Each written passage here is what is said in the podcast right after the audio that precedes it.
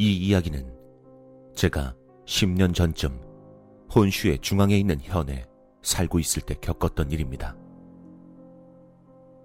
그 당시 저는 어느 맨션에 살고 있었는데 그 맨션의 옆에는 커다란 빈집이 있었습니다.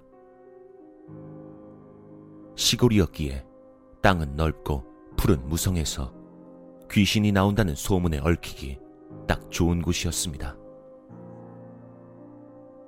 당시 초등학생이던 제가 그런 재밌어 보이는 곳에 흥미를 보이지 않을 까닭이 없었습니다. 결국 저는 친구 S와 함께 그곳을 탐험해 보기로 했습니다. 낮이었음에도 어쩐지 어둑어둑했고 키와 비슷한 정도까지 자라난 풀이 가득해 무서웠지만 어쩔 수 없었습니다. 들어가기 위해 정문 쪽으로 가보았지만 역시나 문이 잠겨져 있었기에 우린 뒷문으로 향했습니다. 뒷문 쪽에 있던 창문을 통해 안쪽의 모습을 대충이나마 볼 수 있었습니다. 안에는 어찌된 영문인지 가구가 드문드문 남아 있어서 선반이나 소파, 작은 책상들이 보였습니다. 안을 몰래 살펴보고 있는데 뒤에서 S가 저를 불러서는 집안 한켠에 있는 유리 선반을 가리켰습니다. 그 안쪽엔 공예품 같은 것이 들어 있었는데 그 사이로 프랑스 인형이 보였습니다. 왜 그랬는지 모르겠지만 우린 그걸 보고는 순간 무서워져서 그대로 집으로 도망쳤습니다.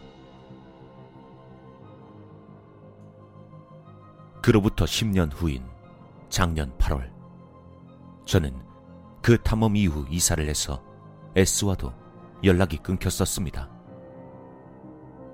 하지만 최근에 운 좋게 연락이 닿아 옛날에 살던 마을로 돌아가 S와 재회하게 되었습니다. 이런저런 이야기로 이야기꽃을 피우다가 그때에 탐험 이야기를 하게 되었습니다. 그때 말이야. 우리 어렸으니까 무서워서 도망쳤지만 지금이면 괜찮을 것 같은데. 어때? 제대로 한번 다시 가볼까? 저녁 5시. 저흰 손전등을 가지고 함께 빈집 앞으로 갔습니다. 공포보다는 그리움이 먼저 느껴졌습니다. 사라지지 않고 남아 있어줘서 고마웠을 정도였습니다. 그리고 옛날과 완전히 같은 경로로 가기로 했습니다. 그때처럼 뒷문 쪽을 향해 집 주변을 한 바퀴 돌았습니다. 그 시절엔 그렇게나 길어 보였던 잡초도 지금은 무릎 정도 높이였습니다.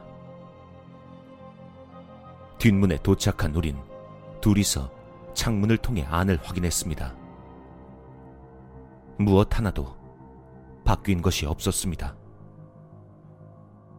그리고 마침내 프랑스 인형이 놓여 있던 방이 보이는 창문으로 향했습니다.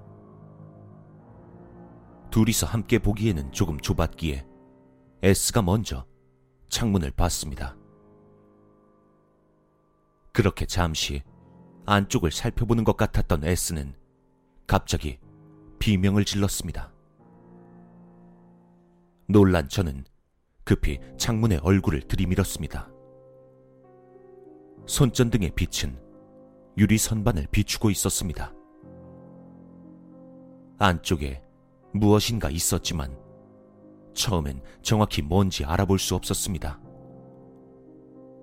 하지만 자세히 보자 그것의 정체를 알 수 있었습니다. 어렸을 적 보았던 프랑스 인형이었습니다. 키가 180cm는 좋게 될 정도로 커져서 불편해 보이는 모습에 손은 유리선반 밖으로 밀려나 있었습니다. 마치 성장한 것처럼. S와 저는 쏜살같이 도망쳐서 집으로 돌아가 떨고 있었습니다. 다음 날은 집으로 돌아가야 했기 때문에 그 후로 그것이 무엇이었는지 확인할 기회는 없었습니다. 아무도 믿어주지 않았지만 제가 직접 겪은 실화입니다.